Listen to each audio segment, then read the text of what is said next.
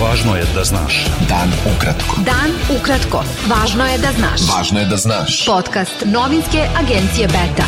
Četvrtak 9. novembar 2023. Sa vama je Ivan Vasović. Premijerka Srbije Ana Brnabić rekla je da je za njenu vladu na priču sa litijumom stavljena tačka.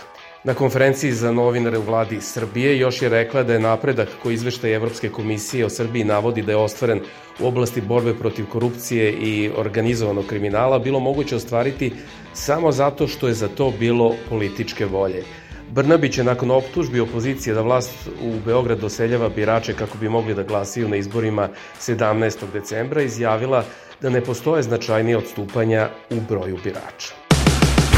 Poslanici Evropskog parlamenta su usvojili rezoluciju u kojoj se traži zatvaranje rupa u režimu sankcija EU protiv Rusije i ukazuje na uvoz ruskih naftnih proizvoda na mala vrata, kao i da ključne komponente za rat stižu do Rusije preko nekih zemalja, uključujući Srbiju. Ministarka za evropske integracije Tanja Miščević ocenila je da su vladavina prava i nastavak dijaloga Beograda i Prištine glavni uslovi za napredak Srbije ka Evropskoj uniji. Ministar spolnih poslova Srbije Ivica Dačić u četvrtak je na generalnoj konferenciji UNESCO u Parizu najavio kandidaturu Srbije za članstvo u izvršnom savetu te organizacije UN i ukazao na ugroženost srpske kulturne baštine na Kosovu. Podpredsednik Demokratske stranke Srđan Milivojević ocenio je da opozicija nema mehanizme da spreči zloupotrebe izbornog procesa, poput navoda da vlast organizovano menja prebivališta svojim glasačima kako bi mogli da glasaju u mestima gde će 17. decembra biti održani lokalni izbori, ali da može da evidentira takve slučajeve i o njima upozna javnost. List Nova podsjetio je na izjavu predsednika Narodnog pokreta Srbije Miroslava Aleksića, koji je tvrdio da 300 do 500 građana dnevno promeni adresu zbog izbora u Beogradu, dok je član njegove stranke Đorđe Stanković naveo da se u Nišu prave spiskovi onih koji treba da promene prebivalište. Doskorošnji poslanik stranke zajedno Đorđe Miketić je u pisanoj izjavi ocenio da je premijerka Srbije Ana Brnabić ponovo slagala građane i najavio da će tužiti zbog izgovaranja neistine. Brnabić je odbacila navode Miketića koji je tvrdio da je sa svoje adrese odjavio osobu koja je bila prijavljena kao stanar bez njegovog znanja i dodala da je Ministarstvo unutrašnjih poslova utvrdilo da na toj adresi nije bilo drugih prijavljenih osoba. Predsednik Narodne stranke Vuk Jeremić izjavio je da se mora reći odlučno ne iskopavanju litijuma u Srbiji, jer na svetu ne postoji tehnologija iskopavanja tog metala koja trajno ne uništava životnu sredinu i ne ostavlja tragične posledice. Predizborna koalicija nacionalno okupljanje u kojoj su zavetnici i dveri u četvrtak je saopštila da država mora ozbiljno da reaguje na bezbednostnu pretnju na koju ukazuju informacije mađarskih obaveštajnih službi da krijumčarenje migranata kroz Srbiju u potpunosti kontrolišu talibani iz Afganistana.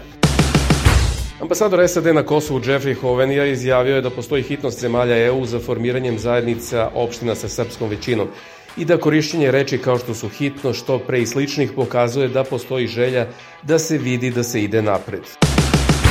Predstavnik Odeljenja poljoprivredne inspekcije Ministarstva poljoprivrede Srbije Nenad Vujović izjavio je da se sporna flaširana voda Coca-Cola zbog koje u Hrvatskoj u bolnici završilo nekoliko ljudi, ne nalazi na tržištu Srbije i istakao da su pojačane kontrole bez alkoholnih osvežavajućih pića. Beta. Dan ukratko. Budi u toku. Flaši bezalkoholnog gaziranog pića Romerkel, koju je prošle subote u Rijeci popio mladić i dobio teške telesne povrede, otkrivena je jaka baza alkalna hemikalija, dok su ostala analizirana pića ispravna, utvrdio je Hrvatski centar za forenzičke ispitivanja i veštačenja Ivan Vučetić. Ministar zdravlja Hrvatske Vili Beroš izjavio je da veruje da je trovanje u rijeci izolovan slučaj i da tek treba utvrditi kako je do njega došlo. Izrael je prihvatio uspostavljanje četvorosatnih dnevnih humanitarnih pauza tokom svojih napada u severnom delu pojasa Gaze, da bi se dala mogućnost civilima da se sklone, javila je u četvrtak Bela kuća. Ministarstvo zdravlja palestinskog Hamasa objavilo je da je 10.812 ljudi poginulo u izraelskom bombardovanju pojasa Gaze od početka rata 7. oktobra. Među poginulima je 4.412 dece i 2.918 žena, navodi to ministarstvo. Izraelski vojnici ubili su osam palestinaca tokom racije u Dženinu na severu okupirane zapadne obale, saopštilo je Ministarstvo zdravlja palestinske uprave. Američki državni sekretar Anthony Blinken je u poseti Južnoj Koreji, gde će razgovarati sa južnokorejskim savjetnikom za nacionalnu bezbednost Cho Tae-yongom o pretnji koju predstavlja Severna Koreja i njenom navodnom snabdevanju Rusije vojnom opremom i municijom, saopštuje State Department. Blinken je stigao u Selu posle sastanka grupe sedam najbogatijih liberalnih demokratija u Japanu, gde se bio sastao sa južnokorejskim predsednikom Yoon Suk Hyulom i ministrom spolnih poslova Park Jinom. Više od 20.000 kamiona stoji na granici Ukrajine i Poljske, jer ih od početka ove nedelje ne propuštaju poljske kamionđije, smatrajući ih nelojalnom konkurencijom, saopštilo je Ministarstvo Ukrajine za rekonstrukciju. Bio je to pregled vesti za četvrtak 9. novembar. Sa vama je bio Ivan Vasović. Pratite nas i sutra. Pratite nas na portalu beta.rs I društvenim mrežama. Važno je da znaš. Dan ukratko. Podcast novinske agencije Beta.